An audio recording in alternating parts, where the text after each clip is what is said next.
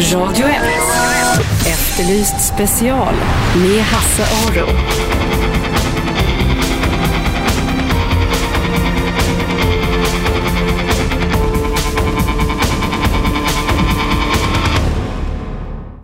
Välkomna hit, Efterlyst special. Eh, det är fredag. Jag har min fredagsgäst Magnus Sar här. Vi ska prata om hans bok Den nakna ambassadören. Men vi ska börja med något helt annat, eh, nämligen brottsutvecklingen i Sverige.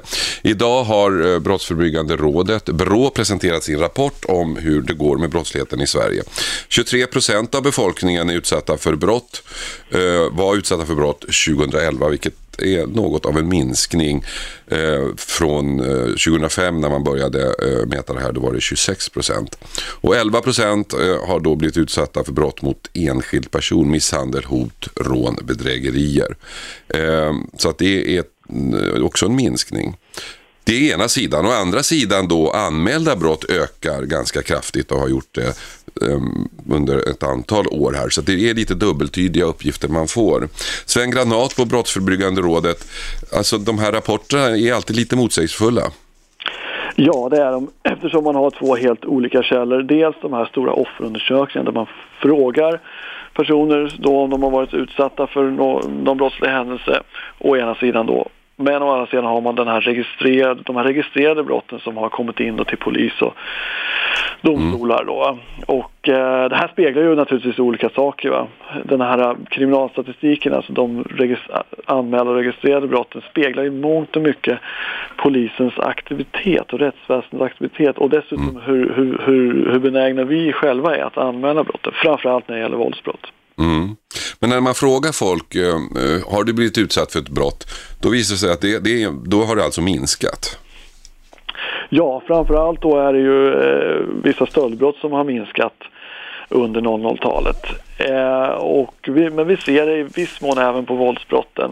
Nu ska man veta då att var, vi hade en liten topp då i mitten av 00-talet så det kan, man kan säga att det är en tillbakagång till den nivå som gällde eh, i början av 00-talet. Mm. Ni har nu presenterat den här eh, undersökningen. Den publicerades klockan 10 idag och ni har presenterat den på en presskonferens. Vilka var huvudpunkterna? Ja, dels att vi har en, eh, en minskning då i, av vissa traditionella stöldbrott, framförallt då eh, de bilrelaterade. Där Mm. ser vi också en minskning i rattfylleri.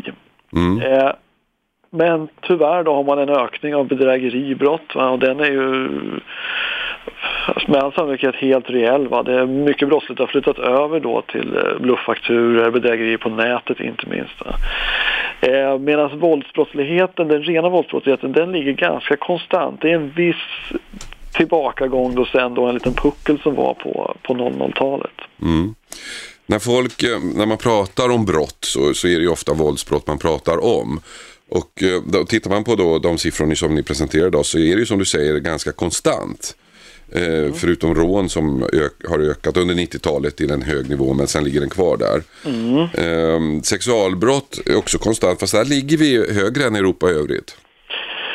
Sexualbrott är väldigt svåra att jämföra med, med andra länder, inte minst i kriminalstatistiken. Va? Eh, det är också faktiskt svåra i sådana här offerundersökningar där man, där man ställer frågor till folk, för det här är så känsligt. Va? Om man definierar saker och ting lite olika. Va? Så just sexualbrotten ska man vara lite försiktig med då att försöka beräkna då i förhållande till, till andra länder skulle jag säga. Mm. Var ligger skillnaden då menar du? Eh, Man kan ju eh, så att säga definiera händelser väldigt olika va? och eh, som sagt så är det här väldigt känsliga, det här är ju väldigt känsliga händelser va? och där kan små skiftningar i språket faktiskt ge lite an, helt andra svar. Va? Hur menar du då? Hur menar du då? Ja, alltså det är ju ganska, kan ju vara ganska hårfint vad som är då ett sexuellt övergrepp och vad som är någonting annat. Va? Och om man då till exempel inte kan översätta en fråga på, så, att, så att man får exakt samma motsvarighet va, på ett annat landsspråk va, så, kan, så kan man också hamna i, eh, i andra svar. Kan det vara så att vi har ett, vårt begrepp på sexuella övergrepp är vidare än vad man har i andra länder? Eh, ja, i alla fall när man tittar på hur vi definierar rättsligt så finns det ju väldigt mycket som, som talar för det. Mm. Eh, att vi då, det är ja, handlingar som man kanske då på, i andra tider, i andra länder var inte definieras som det här är inte ett riktigt brott, va? det må vara ett dåligt beteende men, men alltså brottsligt behöver det inte vara. Va? Vi räknar också brott lite annorlunda va? vilket gör att vi kan få ganska höga nivåer av registrerade sexualbrott. Mm. Ni lyssnar alltså på Efterlyst special. Vi pratar med Sven Granat på Brottsförebyggande rådet med anledning av att man idag har kommit med sin årliga rapport om brottsutvecklingen i Sverige. Och um, brottsutvecklingen är, om jag tolkar det hela rätt, ganska konstant. Kan man säga så?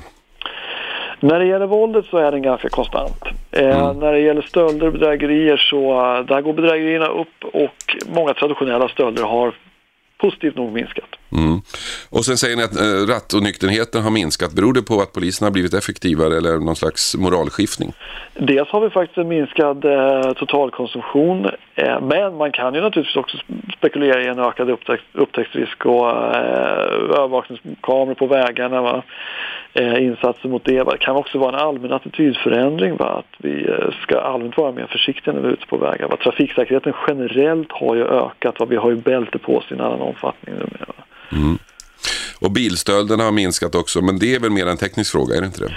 Det är mångt och mycket en teknisk fråga där det faktiskt där helt enkelt har blivit svårare att eh, stjäla bi moderna bilar och bilparken utmönstras ju eh, kontinuerligt. Va? Så det, här, det här brottet blir betydligt svårare att genomföra än vad det var för i vart fall 20 år sedan. Det där ser vi ju på Efterlyst också, att det, en stödkategori som har ökat är ju bilnycklar för att det är svårt att ta en bil om man inte har nyckeln. Precis, de eh, stölderna har ju dels blivit färre men de har också fått lite andra modus då. då. Mm. Om vi tittar geografiskt så är det heller inga stora överraskningar. Nej, det är ju vissa brottstyper som är överrepresenterade kan man säga i storstadslänen då. Där pratar vi om, där har vi rån och eh, vissa typer av stölder. Medan våldsbrott eh, är inga stora skillnader då förutom att gatumisshandel är ju såklart vanligare då va, i storstäder där det finns mm. mer så här nöjesområden då va, där det är mycket, mycket människor som rör sig, mycket alkoholkonsumtion va, då uppstår också tråkiga händelser. Mm. Om, jag, om jag nu läste statistiken rätt och det finns inga som helst garantier för att jag har gjort. Men om man tittar på brott mot person och andel av befolkningen som har blivit drabbad av, av den här typen av brott så ser det ganska lika ut över landet. Eller har jag fattat fel? Ja, nej men det, eh, det, är ju, det är ju en riktig, eh, det är alldeles, det är alldeles riktigt det. Och det beror ju mycket på att, alltså det är snarare kanske egentligen vilken ålder och livssituation man befinner sig i än var, man, var i landet man bor som, som styr hur mycket man utsätts för brott. Till exempel då, för, vad det gäller misshandel så är det ju väldiga skillnader mellan till exempel eh, yngre män då och äldre personer. Mm. Och de, de skillnaderna de är mycket större egentligen än i vilken stad man bor egentligen. Mm. För det är ungefär 10% av befolkningen som uppger som har drabbats av, av brott mot person var man än bor i Sverige. Ja, eh, nu har jag inte heller exakt de här siffrorna i, i, i huvudet men, men eh, om man ser på länsnivå i alla fall är det ingen större skillnad. Vi har ju liksom städer i, över, hela, över hela Sverige. Mm. Och sen är det 10 procent då, det är ju betydligt fler människor då förstås i, i storstadsregionerna. Det blir ju såklart flera brott då varje storstadsregion eftersom det bor ju flera människor där. Ja, så det är ju där eh, polisen får göra sina insatser mycket oftare. Ja. Antalet anmälda brott har gått upp ungefär 200 000 från 1,22 miljoner till 1,42 miljoner brott. Det låter ju väldigt mycket, 1,42 miljoner brott, men då är det allt. Då är det allt ja, och det här speglar ju som sagt snarare aktiviteten då i, i rättsväsendet egentligen än någon, något faktiskt kanske brottsligt beteende hos eh, människor i allmänhet. Mm. Eh, som sagt, vi har ju på många områden har man ju gjort satsningar mot, eh, mot, mot brottslighet och också satsningar på att faktiskt få flera brott anmälda. Eh, och det är klart att då, ja, då ser vi ju mera brott i kriminalstatistiken också. Va? Det, här, det gäller till exempel sexualbrott, våldsbrott och eh, även narkotikabrott. Mm. Där, där, just eh, uppmärksamheten på brotten styr väldigt mycket hur många vi registrerar. Mm. Men man, den här eh, rapporten på 600 sidor, det är i huvudsak två stycken undersökningar man redovisar. Dels den nationella trygghetsundersökningen där man helt enkelt ringer runt folk och frågar om de har varit utsatta för brott och sen är det då den vanliga, om man får kalla det för kriminalstatistiken. Och, och, det blir ibland skillnader och när man diskuterar brott och brottsstatistik så hamnar man ofta i olika eh, detaljer och hur mycket uppklarat, och hur mycket inte uppklarat. Så här, varför är det så komplicerat? Ja, eh, dels det är ju komplicerat för att vi rör oss ju över tids, stora tidsperioder. Va? Vi kan ju liksom inte egentligen ha en tidsmaskin och flytta oss tillbaka i heller. Va? Eh, och då måste man eh, hitta några källor som, som ska indikera hur, hur det låg till tidigare va? i med i, idag. Va? Eh, och då måste man ju ha flera stycken för att vara på den säkra sidan. Och tyvärr då så visar ju de här ibland lite olika utvecklingar. Eh, och där får man ju eh, resonera sig fram då till, till vilken, som, eh, vilken som är mest giltiga. Va? Och ibland, har man ju, ibland kan det ju vara så att man eh, kan hitta flera källor som där kanske tre av fyra visar ungefär samma trend medan den fjärde visar en annan. Då kan man luta sig kanske på de här som visar de här tre som visar samma tendens. Mm. Så kan vi säga, om jag får fortsätta här, är det just med, med misshandel och dödligt våld. Eh, där har vi då offerundersökningar, vi har eh, data från sjukvården, Eh, och vi har också uppklarade brott. Va? Där, där de tre källorna visar ungefär en ganska konstant utveckling. Va? Medan mm. däremot de rena anmäl alltså bara anmälningar visar att en ökning. Va? Men då kan man säga att den ensam kanske inte kan visa en ökning egentligen. Mm. Det man undrar då är, jag vet inte om, om ni har gjort eh, någon sån jämförelse, men är, hur är Sverige jämfört med andra jämförbara länder? Ja, jag kan bara prata om misshandeln här nu och där eh, ligger vi på en ganska genomsnittlig västeuropeisk nivå. Eh, och det är egentligen en ganska låg nivå globalt sett. Mm. Men det finns i Västeuropa länder som har både mera, eh, en högre nivå av misshandelsbrott, till exempel brittiska öarna, Belgien. Eh, och sen så har vi några länder som har en lägre nivå än Sverige. Där har vi till exempel Österrike och Schweiz. Mm. Så Sverige är ett eh, mellantryggt land att leva i, kan man säga så? Ja, i, om man säger i, en, i, ja, i, ett västeuropeiskt perspektiv så ligger vi på ett genomsnitt. Ja. Men sen i ett globalt perspektiv är ju, är ju såklart ett tryggt land att leva i. Mm. Eh, vad, får, vad, vad, vad används den här statistiken till som ni nu gör varje år? Vad har den för betydelse? Ja, den kan ju ha betydelse till exempel för hur sedan kriminalpolitiken utformas. Eh, vissa nya satsningar inom rättsväsendet kan så att säga initieras av sån här statistik. Eh, man kan också använda den för att utvärdera insatser som man har genomfört också. Va? Hur har vi hamnat nu när vi har satsat mycket på att försöka få ner den här brottstypen? Mm. Kan ju också vara som sagt en varningsklocka för, för vad som är på väg att hända i samhället. Okej, okay. tack så mycket för att vi fick ringa Sven. Eh, ni lyssnar alltså på eh, Efterlyst special. Vi har just pratat om Brottsförebyggande rådets årliga statistik om brottsutvecklingen i Sverige som publicerades idag. Man kan säga att det ser ut ungefär som förra året om man nu ska eh, generalisera ganska kraftigt. Vi är strax tillbaka. Vi ska ha reklam först och då är det dags för min fredagsgäst Magnus Saar som ska berätta om sin bok Den nakna ambassadören. Missa inte det. Radio 1. Efterlyst special med Hasse Aro.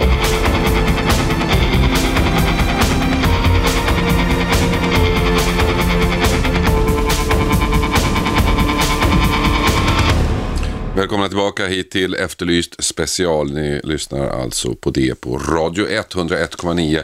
Sveriges eh, bästa eh, pratradio. Eller Sveriges bästa radiostation faktiskt enligt Radioakademin. Och vem är jag att säga emot det? Min fredagsgäst idag är Magnus Sar, eh, tv-producent egentligen, men som också har eh, debuterat som författare för något år sedan. Nu har hans bok eh, Den nakna ambassadören kommit ut på Pocket och blivit utvald till att vara med i Adlibrits julklappssäck, eller vad det heter. Ja, det stämmer. Ja. En av många. Eller? Välkommen hit. Tack så hemskt mycket. Ja, Magnus, vi känner ju varandra. Vi har jobbat ihop. Ja, det, var, det har vi gjort. På konstiga öar har vi sprungit eh, ja, och jobbat det. tillsammans. Och så har vi jobbat på Strix också. Det har vi gjort, ja. Det är inte lika sexigt, men vi gjorde, vi har gjort, vi, vi snackade om det innan, vi har gjort ett Robinson ihop. Du har gjort två Robinson. Jag har gjort två Robinson, vi ja. har gjort ett tillsammans. Vi ja. gjorde 2002 tillsammans. Och sen gjorde jag Robinson 97 som var... Det var ju första Robinson. Det var allra första Robinson. Alltså, vi, jag har gjort tio Robinson. Mm. Det räknas ju inte om man inte var med första året. Nej, Nej. och jag var projektledare för första. Så det, ja. det och det, det, spelar ingen roll vad jag gör efter det känns det som. För att folk vill ändå bara prata om, om Martin Melins eh, snoppmassage och mm. de vill också snacka lite om Harald Teutiger. Mm. Jag, när jag skulle göra mitt första Robinson 1998 då hade jag inte sett programmet faktiskt. Så jag lånade hem kassetterna och tänkte över en helg, jag menar, två idag, tre på lördag. Så jag tänkte. Faktum var att jag sträcksåg allihopa. Jag låg hela natten, fredag till lördag, för att det var så himla bra. Alltså, har det gjorts bättre tv? Nej, alltså första Robinson har ju, de har ju fått sig en väldigt fin eh, klang. Sen kanske, den var ju bra. Och det var ju framförallt så är det ju helt nytt. Det var ju aldrig någon som hade gjort det tidigare. Det var ju utvecklat för amerikanska marknader. Ingen, visste, ingen hade gjort det och vi visste inte hur det skulle funka. Så vi var ganska nöjda när vi efter 60 dagars inspelning på exakt den tidpunkt som vi sa ser Martin Melin, eller vinnaren då, komma i speedboaten och allting har gått enligt, det, enligt planerna. Men det var naturligtvis det bästa som Nu, nu gjorts. ljuger du ju. Allting gick inte alls enligt planerna. Det var ju total katastrof och kaos när ni var där nere. Nej, det var ni hade något- inte ordning på någonting. Det var något annat då har jag för mig. Det var ju det och ja. Nej, du har, du har en poäng där. Eh, Vi hade ju inte riktigt koll på det. Vi trodde de skulle hålla på att bygga hyddor i ett par veckor och sånt Mm. här. Efter två dagar så var de färdigbyggda och sen, jaha, vad gör vi nu? Ja, ni fick hitta på något nytt varje dag. Ja. Mattias Olsson, producent, han, han har eh, uttryckt det ganska bra. På Robinson börjar varje dag med en ny katastrof. Och sen jobbar man sig därifrån. Men vad ni gjorde faktiskt, ehm, som, som kanske är lite internt, men ni utvecklade en modell för hur man gör dokusåpor som fortfarande används. Ja, man kan åka ner på, på nästan vilken inspelning som helst och så är det samma, samma metodik och, och dessutom är det ofta samma mekanism fortfarande. Det, är ju, det är ju lätt förklädda varianter av Robinson, mycket av det som görs nu. Ja, det är det ju. Allting är ju Robinson egentligen. Men ni gjorde en metodik som, som sen användes världen över och sen när Robinson blev stort och vi gjorde typ sex länder per sommar så var det ju den metodiken som ni utarbetade som vi använde oss av. Det är stort. Det ska vi inte prata om nu, Robinson, även om vi som är gamla Robinson-deltagare, det var vi inte, men Robinson eh, personer kan prata om det i evigheters evigheter, kanske inte så kul att lyssna på. Vi ska prata om din bok, Magnus.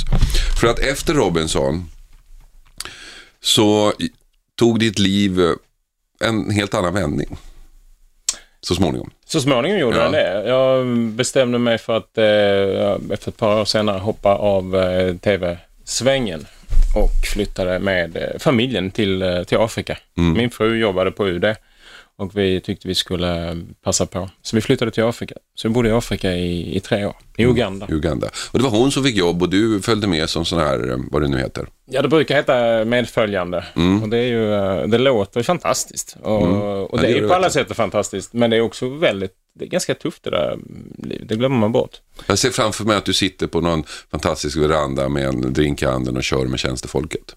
Ja, nej, men ungefär så var det. Det var en bra sammanfattning. Nej, men eh, det är ju naturligtvis är det ett fantastiskt liv, men om man läser boken så är det ju, det är ju inte nödvändigtvis så att det är så, det är ganska trasigt. I boken är det en beskrivningen av UD-livet, ambassadlivet, ganska trasigt och det är ett ganska trasigt liv. Eller det är ganska krävande i alla fall, för det är ju en person har hela sitt liv där, sitt jobb. Och den som är medföljande har inte något liv där alls, i alla fall inte till en början. Och den som jobbar kanske i tjänst dygnet runt, den eh, medföljande är det inte. Hur Mycket vanligt, representation, mycket alkoholproblem har det varit inom UD där. My, hög skilsmässofrekvens inom det. Så det är särskilt glamoröst är det inte naturligtvis. Men eh, hur vanligt är det att en medföljande är en man? jag har inte siffror på det. Men det är ju inte... Det, det börjar väl bli vanligare. Men eh, jag, var i, jag var i minoritet. Mm. Kan man säga.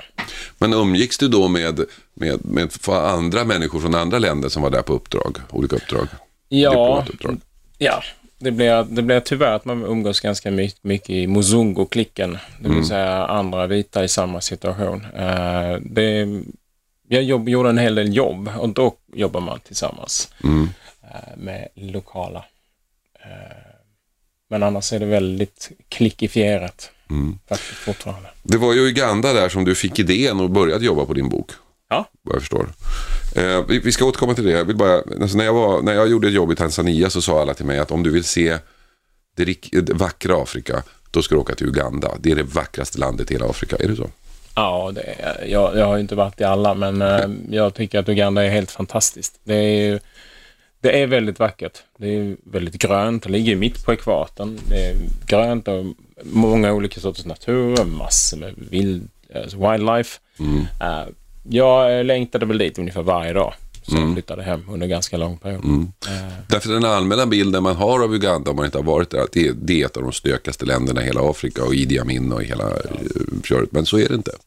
Ja, alltså det har en stökig historia. Det är stökigt fortfarande. I norra delarna och, och, eh, har det funnits något som heter Lords Resistance Army som har varit eh, som har varit väldigt aktiv. Börjar, ju- har flyttat in i Centralafrikanska republiken nu med, men där är det väldigt stökigt. Framför, nu är det stökigt neråt Kongogränsen, där problemen på Kongosidan. Eh, så det flyter in över, med flyktingströmmar in över på Ugandasidan, så det är ganska stökigt fortfarande. Men samtidigt ett, om man ser det från andra. Men är det inte så i Afrika, det här kanske är en fördom, eh, jag har inte varit där så mycket, men det kan vara väldigt stökigt på ett ställe och så bara några kilometer därifrån så är det, inte, så är det hur säkert som helst. Ja, alltså det är väldigt... Alltså, dels är det ju avstånden annorlunda. Alltså, när det gäller Lords Resistance Army så var de 30 mil från huvudstaden.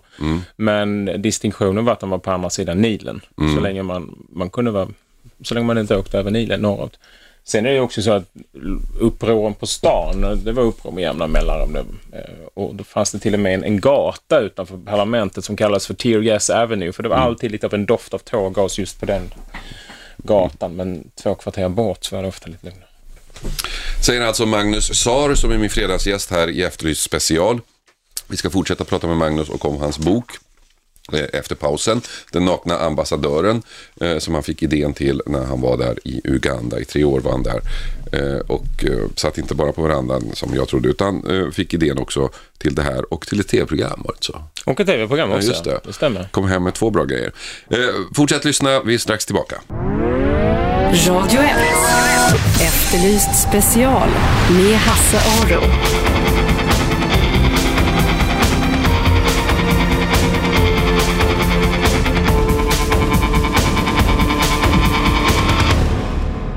Välkomna tillbaka till Efterlyst special. Ehm, Det är fredag, jag har en fredagsgäst, Magnus Sar, som är här för att prata om sin bok Den nakna ambassadören. Vi har pratat rätt länge nu, vi har inte kommit till boken än, men jag tänkte vi skulle göra det. Så att ni som ni som har just slagit på radion, ni har inte missat något. Eh, Den nakna ambassadören, berätta. Ja, Den nakna ambassadören är en eh, thriller, eller en krim, en spänningsbok. Men den har en, liksom en botten eh, i sig som är viktig och allvarlig. Och de som har läst den har tyckt att den var skön därför att den är spännande, men också därför att man faktiskt läser någonting. Det är lite av ett debattinlägg och det handlar om bistånd och det handlar om biståndskorruption. Och det handlar om vårt svenska bistånd också. För du, eh, jag läste en intervju här med, i din eh, lokaltidning.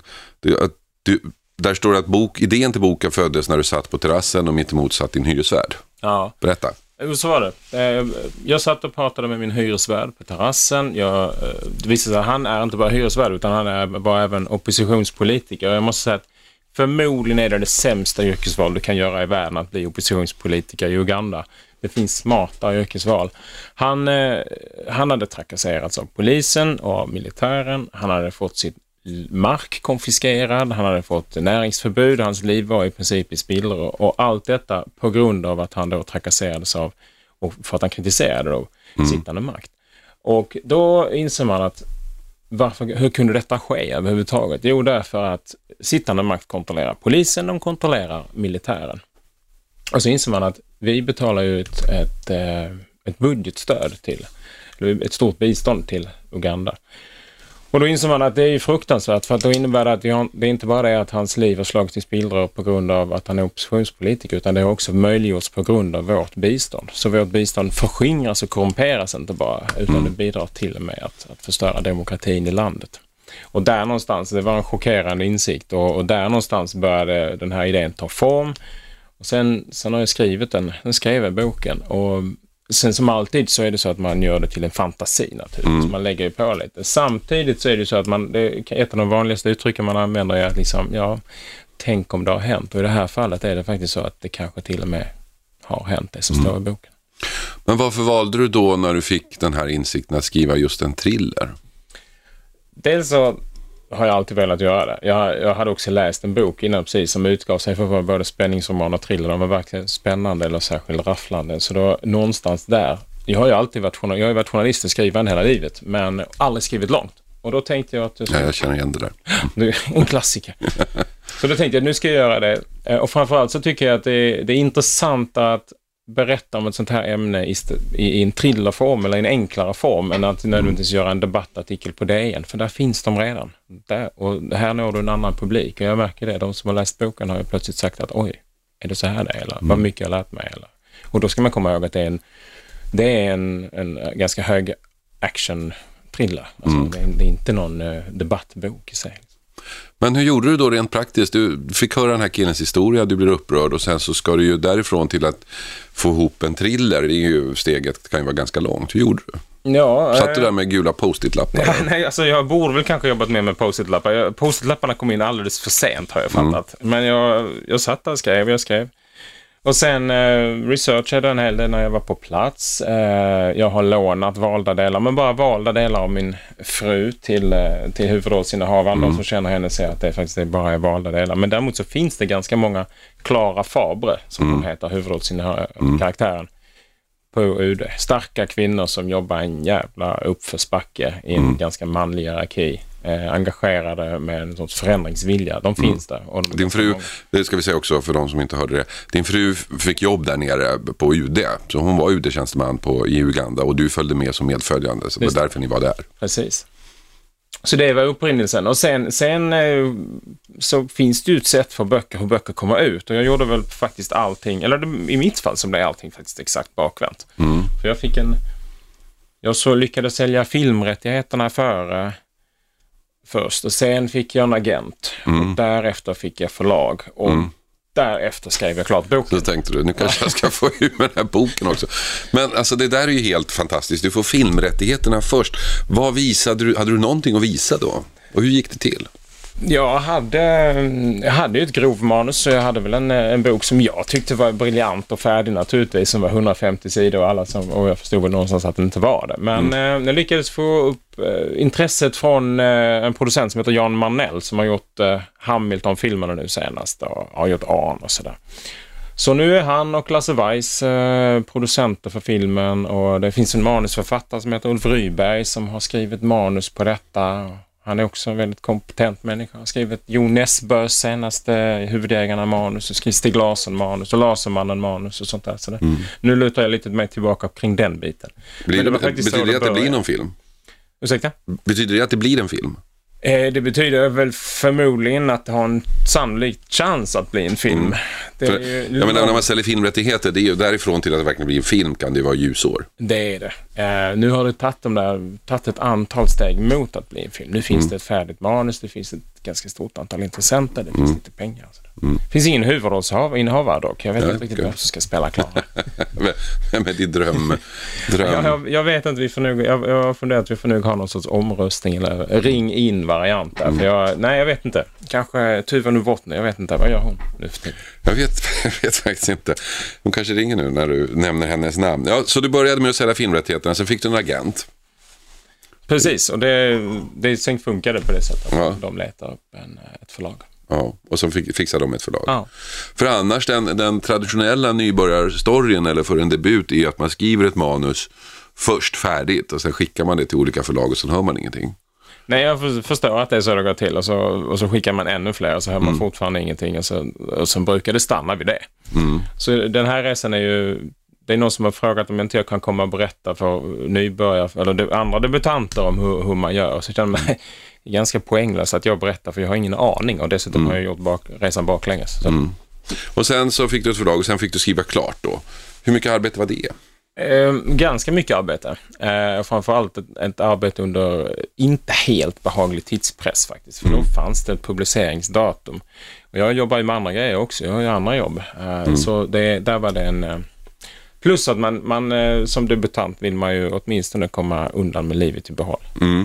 Ja, det vill man väl. Ja, någonstans där. Det är väl kanske det som gör att folk som skriver mycket och jobbar i, i, i gränslandet till litteraturen är, är rädda för att skriva. Ja, alltså jag, man har, i mitt fall så har, som du, så har man gjort hyggligt mycket TV och aldrig varit bekymrad om, om att liksom, och där har man ändå satt sitt namn på det, men i det här var det något helt annat.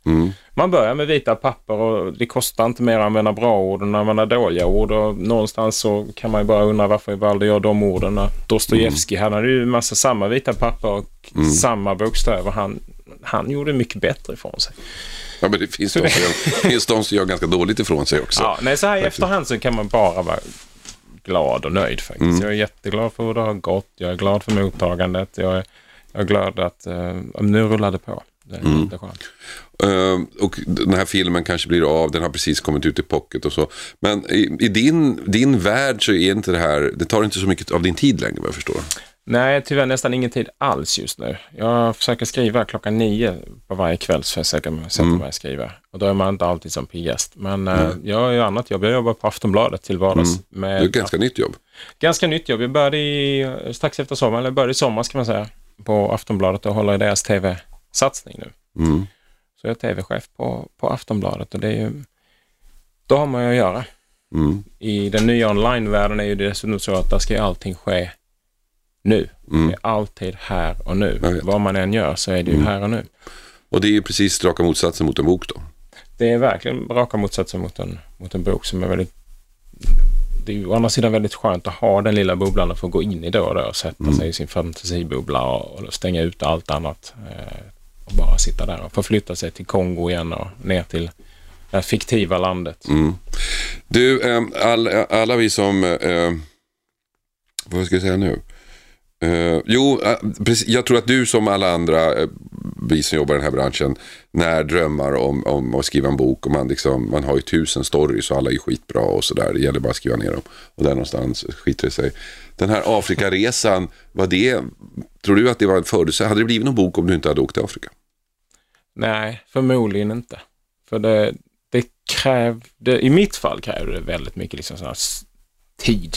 Koncentrerad tid. Mm. Eh, och ställtiden var ju liksom ett par månader innan jag liksom tog tag i det även där. Så det, det tror jag faktiskt inte. Nu är, ju, nu är utmaningen att liksom mitt i det dagliga livet faktiskt ta nästa steg. Mm. Och, och, och liksom få plats, Ja. få plats med det. Det är det som jag beundrar mest hos alla författare som inte lever på sitt yrke. Att de hittar den här timmen eller två Mm. eller tre eller vad det var. Man, man läser ju och hör om olika knep. Varje Lander var ju här, han berättade att han, som, som du sa nu, han sätter sig klockan nio varje kväll. Och så skriver han. Oavsett om man tycker att han har någonting att skriva. Jag läste om någon diplomat som eh, han hade sommarprogram, jag kommer inte ihåg vem det var, som bestämde sig för att gå upp en timme tidigare varje morgon och skriva en A4. Alltså, Och så gjorde han det och sen efter ett år så hade han ju en bok. ja, alla sätt är ju bra. Och det enda man vet helt säkert är att det är ingen annan som skriver den åt dig. Det Nej. kan man ju vara helt säker på. Ja. Så är, du har inte så mycket val. Nej. Men när du väl kom igång eh, med det här projektet, eh, du kanske har några andra projekt bakom dig. När visste du att nu, det här kommer jag rola an, det här kommer faktiskt bli en bok? Alltså det var ganska... Ganska... Alltså det var faktiskt när, när, när jag fick en agent och när jag fick en, ett förlag, då kände jag att nu... Då- Då måste du måste jag göra Ja. den här boken, så nu kan inte jag backa. Nej. Nu är det bara upp till mig att göra det.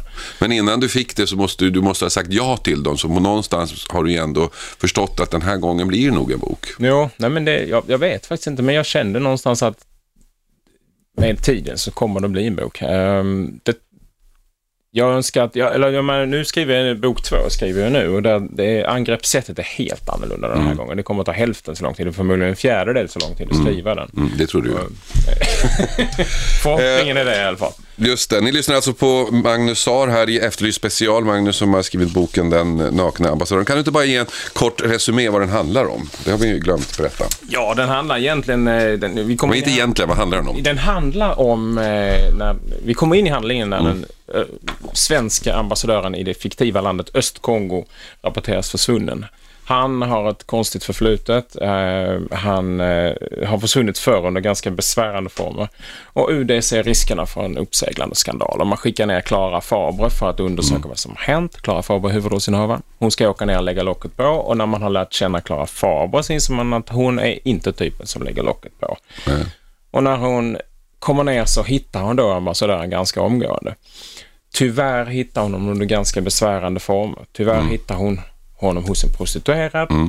Tyvärr hittar hon honom också död. Mm. Så börjar det. Det börjar Sen där, ja, just det. En, eh, sen blir det en Vem kan du egentligen lita på? Thriller eh, med ganska hög tempo i. Mm. Så det är en spänningsbok. Vi ska fortsätta prata med Magnus efter pausen. Vi hörde här lite att uh, Magnus eh, med sina Afrika-erfarenheter, Uganda-erfarenheter rätt kritisk till bistånd, vilket jag tror är en ganska vanlig insikt av människor som, som uh, får komma till sådana länder. Det ska vi prata mer om. Vi ska också prata om hans kommande projekt, så stanna kvar. Radio 1. Efterlyst special med Hasse Aro.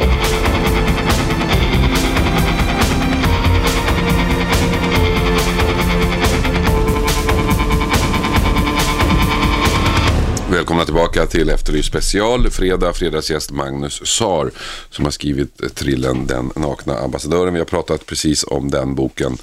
Eh, Magnus eh, fick idén och utförde mycket av arbetet när han var i Uganda i tre år. Eh, hans fru jobbade för utrikesdepartementet i Uganda och Magnus fick där då idén till sin bok. Och du var lite inne på det tidigare Magnus, det här med bistånd. Att du fick, du fick en annan bild av bistånd när du var i Uganda. Mm.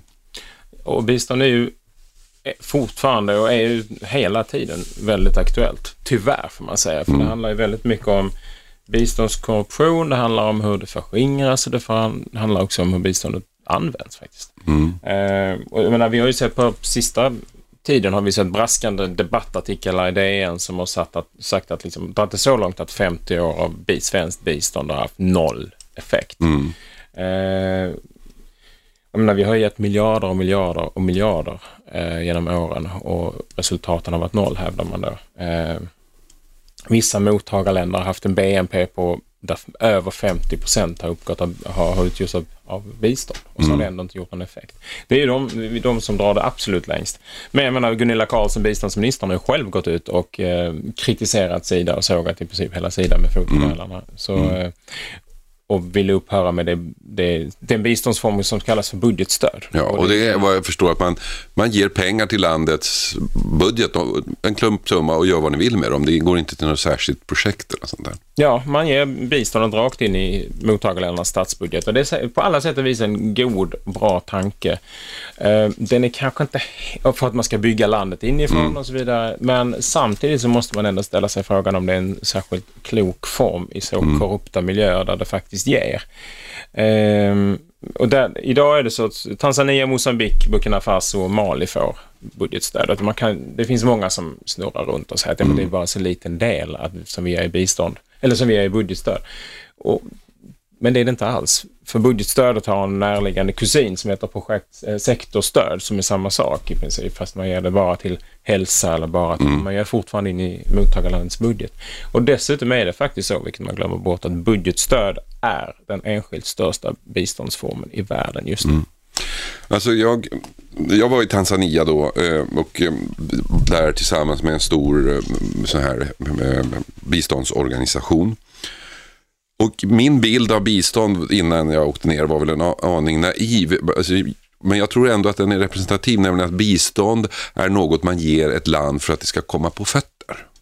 Det vill säga att det, det finns någon slags slut... Eh, datum någonstans. Att nu har ni kommit på fötter, vad roligt, nu har ni fått igång er egen industri. Men det upptäckte det är inte alls så. Utan eh, det är ganska permanent och för regeringen i Tanzania i det här fallet är det ju väldigt bekvämt. Därför då finns det ju delar av, av um, verksamheter som man inte behöver bry sig om för de får man betalt.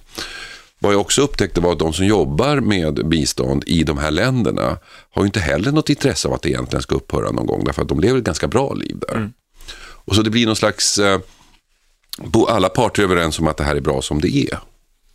Det, det finns ju en, en biståndsbusiness och, och, samtidigt ska man också komma ihåg att alltså, makt korrumperar och pengar korrumperar och eh, korruption är ju det är ett politiskt medel. Eh, det är ett måste för att kunna delta i makten naturligtvis. Mm. Eh, det kostar att köpa sig lojaliteten så det är klart att det finns där. Och, men biståndet är ju man måste ju inse att det är extremt svårt att hitta en lösning på det. Jag kan, mm. jag kan ju i boken säga att jag kan kritisera i boken men jag kommer överhuvudtaget inte med någon lösning. Mm. Eh, och det är klart att det, uttrycket kommer ofta fram som heter visst svinn får man räkna med och det är naturligtvis så att ger man bistånd där det behövs så är det ofta i korrupta miljöer. Skulle man varit 100% säker på att biståndet inte skulle förskingras så skulle vårt bistånd gå till Norge. Mm. Eh, då hade vi kunnat vara säkra på att ingenting försvann. Jag vet inte. De kan skicka hit lite kanske.